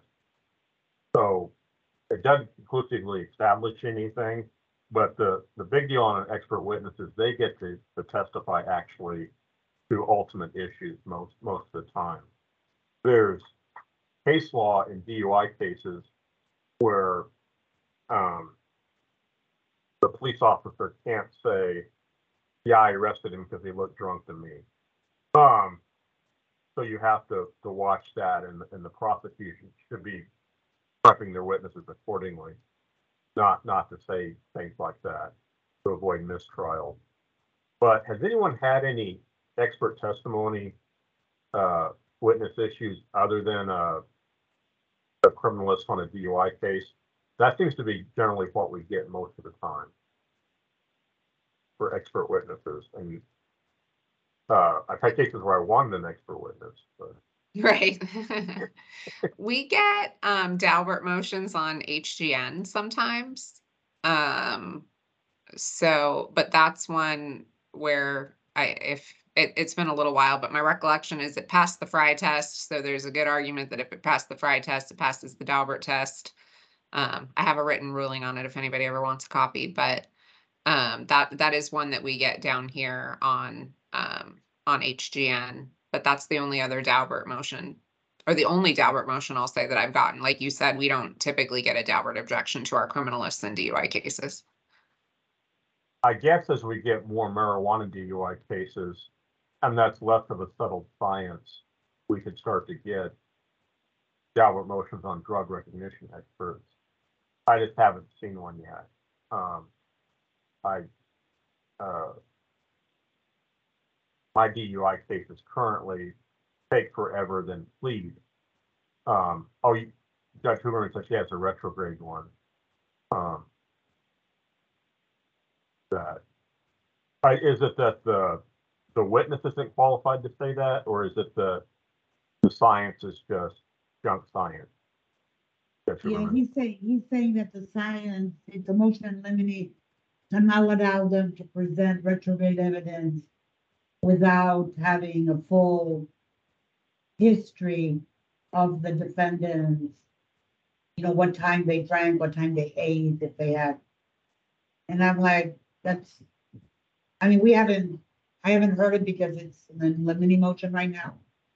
Um, but I, I kind of had the same, the same criteria that if it's if it's peer review science, then there's just no basis for them not to accept it.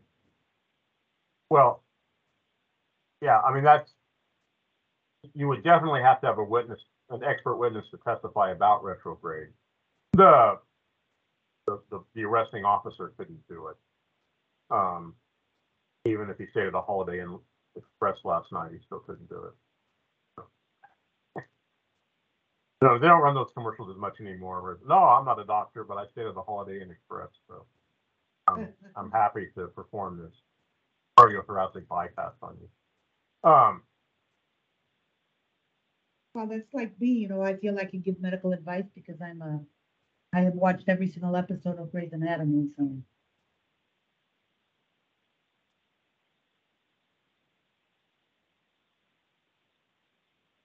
So this one, uh, is a, unfortunately it uses maybe a gross example, but, uh, this is based on a, an Arizona, uh, appellate case from last year. Uh, in a case that had lots and lots of issues. This wasn't the only issue. But an, an evidence technician for a local police department testified that a hatchet found at the crime scene had a chemical smell and what appeared to be blood and human tissue on the hatchet. Um, the technician was not qualified as an expert witness. And the other side basically objected, said, look, this guy's not a pathologist. He, he's not allowed to, to testify about, you know, what blood and human tissue is. Um, and they said, well, we're not offering it as a, the prosecution, we're not offering it as an expert opinion. This is just a lay opinion. He doesn't, he doesn't have to be qualified as an expert witness to testify about uh, somebody that in, in his opinion appeared to be blood and human tissue on a hatchet. Um, what do people think? Do you think that that evidence should come in or that you would need, if you want to offer evidence that it is human tissue on a hatchet, then you need to have someone from the medical community um, testify to that.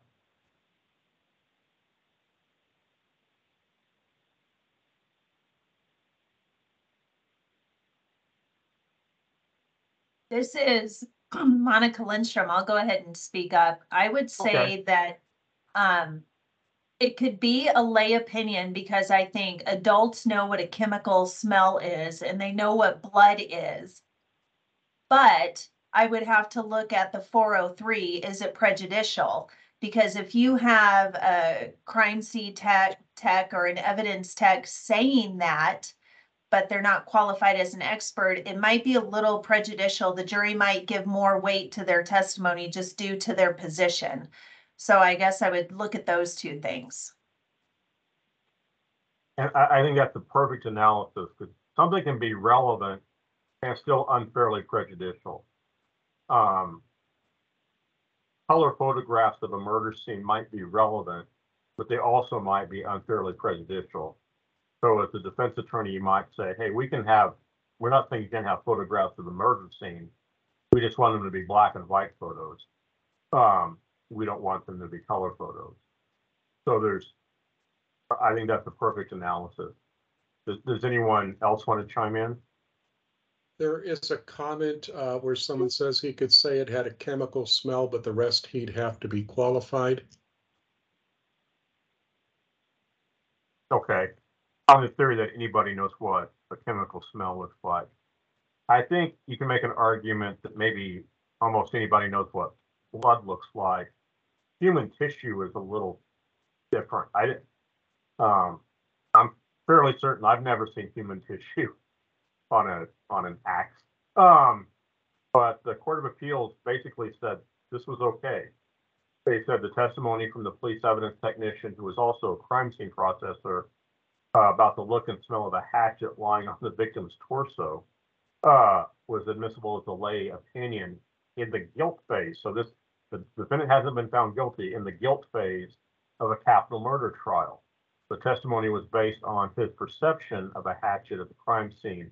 He didn't need not, he didn't need to identify the smell, and the technician did not definitively state that the substance on the hatchet was human tissue.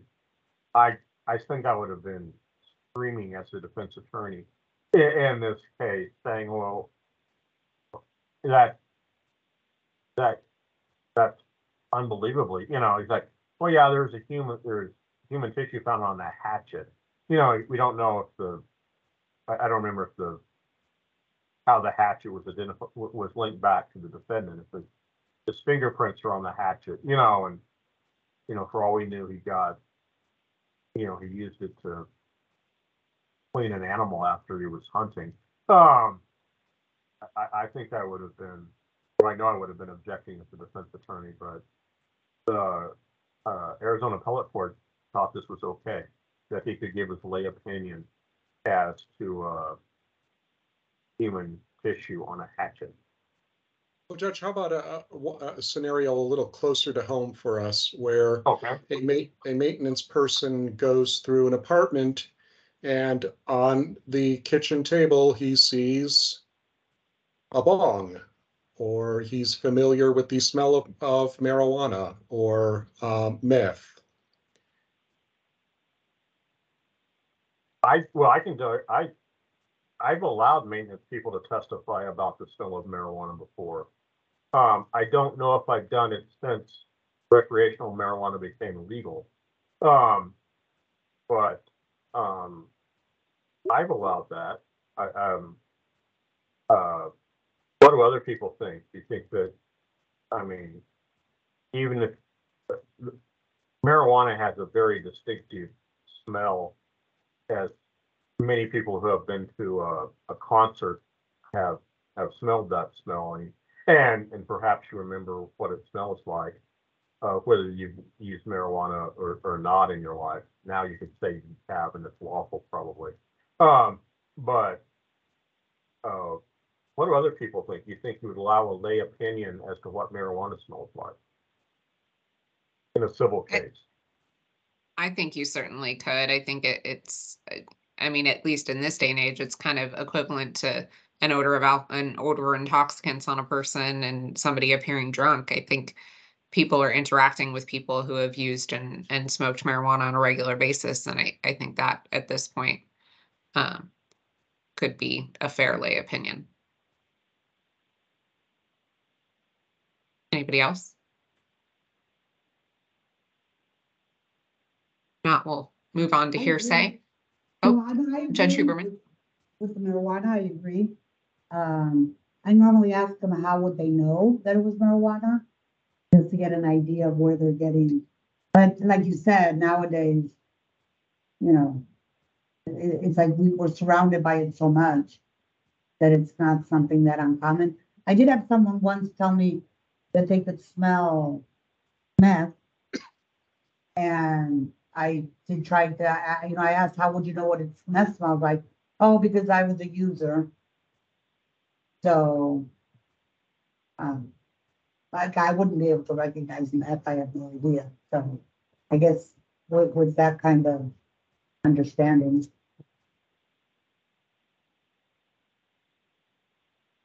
All right, And- so we, you- oh, go and- ahead, and- Judge and- Williams. No, Booker, Judge Huber was right. You still have to lay a foundation for the, the testimony some way. You have to know how the person knows what marijuana smells like or how the person can, you know, whether it's the smell of gasoline or, you know, or whatever. How, how do you know what that smells like? I didn't mean to cut you off. Go ahead. No, you're fine. Uh, no, I, I agree. And, and I think that the example that Judge Huberman used with the meth, if you have somebody who's going to testify that they were a meth user and they're familiar with what meth smells like, either in its raw or smoked form, then I, I would think that that would be evidence that would tend to make a facted issue more or less likely. So I, I think that that would be admissible. Um, getting to hearsay. So hearsay is something that we definitely get a lot of objections uh, for in in our courts and our trials. And I think probably everybody here has a pretty good idea of- of what hearsay is, but it's, it's an out-of-court statement that's offered to prove the truth of the matter asserted in the statement. So it's an out-of-court statement offered for its truth. Um, and it is generally not admissible, um, although there are a number of times where statements are either not hearsay or there are 30 different, approximately 30 different hearsay exceptions. So just because something is an out of court statement offered for its truth does not necessarily mean that it will be excluded. And I think that's kind of the point that we're trying to drive home here because we're not going to be able to go into an in-depth analysis of every single non-hearsay um, and hearsay exception that there is. I, I did put them in the PowerPoint for you, but almost more just to show you the the depth and, and breadth of them. Uh, it's a lot to consider and, and something that you want to take the time to look at and familiarize yourself with because I think so often you get that, oh, objection hearsay sustained, you know, because it is an out of court statement offered for its truth. But there are a lot of times that those statements will come in and, and that is what we want to make sure that everybody is is thinking about and knowing to refer back to the rules here. Um, you have your non-hearsay statements, the declarant witness's prior statement or an opposing party statement, um, but there are a lot of qualifiers there. Um, the declarant witness prior statement, it has to be inconsistent with the testimony um, or consistent with the declarant's testimony and offered to rebut the um, recent fabrication of, of the testimony or to rehabilitate credibility after the declarant is attacked on other grounds or for identification purposes. So um, that ID one, that's definitely one that I've seen come in in cases. And then there are a number of grounds under subsection two where uh, 801D2, I should say, where the opposing party statement may not be hearsay. So you want to take your time to familiarize yourself with these non-hearsay um, rules and then also the the hearsay exceptions that are detailed um, in the next slide because there are even more of those. Um, present sense impressions and excited utterances, those are are things that often um, will either be admitted or tried to be admitted at trial in criminal cases, maybe through 911 calls or statements made to the police, and there are surrounding circumstances that you're going to have to evaluate and determine whether it is truly a present sense impression or truly an excited utterance. Um, and then there are also the possibility of, of, confrontation clause issues, which we're not covering this year, but it is in last year's materials if you're very interested in, in the confrontation argument as well. So I think we're going to go in a little bit more into public records and some other of the hearsay exceptions, but there's a lot there and, and certainly things you should take a look at. under public record and uh, there's a, a, a great Monty Python clip on dying declarations if you ever if you ever need to uh, uh, have an example of a dying declaration uh, hearsay ex- exception. There's one I will uh, highlight just real briefly. Statement made for medical diagnosis or treatment is a hearsay objection, and that's one that we could see. Uh, an, an easy example of that is um, someone is a domestic violence victim and the police respond and she says, I fell. Um, she tells her friends, I fell. Um, but when she goes in to see the doctor, she says, my husband punched me. Um, because when she's going to see the doctor, she doesn't want to lie because she wants to get treatment for what her injuries actually are. Um, so that's an example of a statement that would be made for medical diagnosis or treatment that we could see come into evidence. Um, and even if she's not there at the trial uh, for whatever reason, uh, that medical record could, could come into evidence as an exception to hearsay. Um, I'm sorry that I didn't give that example earlier when we were planning this. Um, I, I just thought of this. I just thought of that now. Um, business records is an exception that we get um, requested all the time, whether we whether we see it formally or informally. And uh, a business record exception here say has this four-part analysis. The record was made um, at or near the time of the event. it was made as some kind of normal, regularly conducted uh, business activity. There's someone who works for the company there that can say, yes, this is authentic. And the other side doesn't show that it lacks uh, trustworthiness for, for whatever reason and how it was prepared.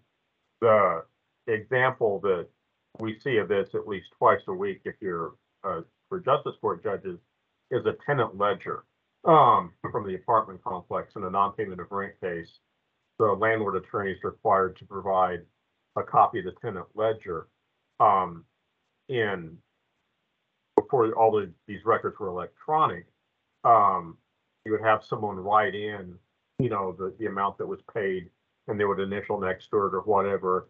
And maybe that person only worked at the front office for, you know, a few months or traded off, went to a different job, different apartment complex. The next person comes in, um, you know, makes entries in a ledger, then they go someplace else. And by the time you get to trial, if you want to introduce a year's worth of of a ledger, maybe you have six different people that made entries into it. You don't have to find those six different people um, and present them in as witnesses and say, yes, that's my initial for June. Um, one person at the end, uh, the records custodian can testify, yes, I still work there. Yes, I've made ent- the last two entries in the record. Um, I honestly don't know who some of these people are that made the earlier entries, but I can tell that this was made as part of our business practice and that um, it appears to be genuine. And I know that because it's kept in this record system. If you have that, then that business record comes in. It doesn't matter that it's that the ledger is an out of court statement. Um, that document comes in as uh, an exception to hearsay under business record exception. Public records are, are the next side, and, and they're similar. Um, all public records are also going to be business records, but all business records are not public records. Uh, uh, a, a, public record is something that a government official has a duty imposed by law to create and record. So that's that's what generates a public record. It, it sets out um, the, rules set out if, if an office activity it's observed while there's some kind of legal duty to report it. Um, now this is where police reports um, they try to bring them in as a public record. You can't bring in a public a police report as a public record uh, in a criminal case and just you know hand the report to the judge and say there read it um, you can see why uh, why the person is guilty. It doesn't it doesn't work that way. Um, so the public record exception uh, doesn't automatically apply to police reports. It's more like something like a report by an Arizona gaming agency or maybe something from the National Traffic uh, uh, Traffic Safety Board report. Um, I think, and I'll ask my co-presenter because I forgot. There's another thing I forgot to ask her earlier uh, before we were presenting. I think uh, motor motor vehicle division records come in as as a public record. Um, I know there's something. Sometimes people want them authenticated, and that's a, a separate issue. But I don't think you need a witness from motor vehicles to testify about a motor vehicle division record necessarily. Um, they can they can come in. What what what is your practice on motor vehicle division records? Yeah, I agree with you. And I believe it's nine oh two subsection four and ten that talks about the, the self-certified self-authenticating um, aspect o- of some public records. And, and I, I agree that motor vehicle records would be um, admissible as public records and can be certified self-authenticating documents under Rule nine oh two as well. If they contain the correct um, certification. Uh, authentication is different from hearsay. Something can be genuine um, and still hearsay, or something can be fake and otherwise admissible as hearsay. So this is something that how do I know this is this is what it really is? And and uh, we just heard about self-authenticating documents like a government record. if it's signed and certified, it, it comes in. Uh, this is where you get, uh, the self-represented litigant saying, but it's notarized, I, you know, it- it, it can't be hearsay, it's notarized. That, that's a separate analysis. That, a notary is like forgery police. That means the person just really signed it. It, it doesn't mean that it's true. Um, it just means the person really signed it. Now, sometimes it's a sworn statement where they're swearing before a notary that this is true and correct, um, under penalty of perjury or whatever. Um, that makes it a sworn statement. It still doesn't get it past the hearsay objection. Um, if there's some kind of hearsay objection that otherwise applies to it. Uh, does anyone have any questions about public record? Um, or, or any kind of document like that? I had a person in a trial earlier this week, self-represented litigant, he printed out some stuff from the Weather Channel because he wanted to show that a storm happened that day. Um, and he thought that that was the way to establish that a storm happened that day. And I just kind of looked at the other side and I said, do you have any objection to me considering this? And they're like, no. You know, it, it, it's not, it's not worth fighting about. But if you want evidence that a storm happened, maybe printing off something from the internet is maybe not the best way to establish that. Um, but the other side didn't object, so I admitted it. Um, he was alleging that, um, the insurance company denied his roof repair, uh, improperly and that the construction company lied and said it- that it really wasn't damage from a storm, it was damage due to improper maintenance on his roof. So that, that's what the case was about, but the, the other side didn't really dispute that there was, there was a thunderstorm, you know, on that day. So, um, I let that in even though it was maybe not admissible under any theory, uh, of, of evidence. Uh, Maybe it was inherently reliable. Yeah, because it was from the Weather Channel. Right. Uh, Um, if someone is objecting that it's only a copy, um, hopefully an attorney's not doing that. If, if, if they are, maybe they're, they're being a, a little bit of a, of a jerk. Um, but if, if the original is admissible, then the, then the copy works too. Um, unless for some reason the, the original document had some kind of independent significance, like maybe a, a challenge to a will, you need the original will, you know, or something like that. We don't hear those cases in limited jurisdiction court, but there, there could be something where an original document had some kind of special significance. But ninety-nine point nine percent of the time, if the original is going to be admitted, then a copy is going to work as well. Um, the next thing was, uh, the next topic's an add-on. Uh, uh, I think Charles requested we cover this. And I had to get into this a little bit because it's different, um, than what, um, I remember the privilege being. I, I, I knew that Arizona had this setup. But the first thing you, you think of is when spousal privileges, I, I think back to what it was when I was in law school or what maybe you still see in movies or, or something like that. Uh, when I was in law school, the rule was a spouse can't be compelled to testify against their spouse. And that's, that's kind of what the common law rule was, that you can't be forced to testify against your spouse. If you want to testify against your spouse, that's fair game, but you can't be compelled to testify against your spouse. That was the rule for a long, long time. That's changed uh, drastically uh, by statute and by other things in Arizona. The general rule there is in, in at bullet A, a spouse uh, cannot testify for or against their spouse without their spouse's consent. So maybe you want to testify against your spouse. They don't want you to, so you don't get to testify against your spouse. Um, there's some really important exceptions to that, and, and we'll get to those in a second. But that that strikes me as, well, why do why do I have, you know, veto power over whether or not my wife testifies against me? Why does she have veto power over whether or not I testify against her. That seems odd, you know, in, in, in a case that doesn't have anything to do, um, where we're adverse to each other. But, um, the, the big exception, uh, if it doesn't apply to crimes against the family, including the other spouse.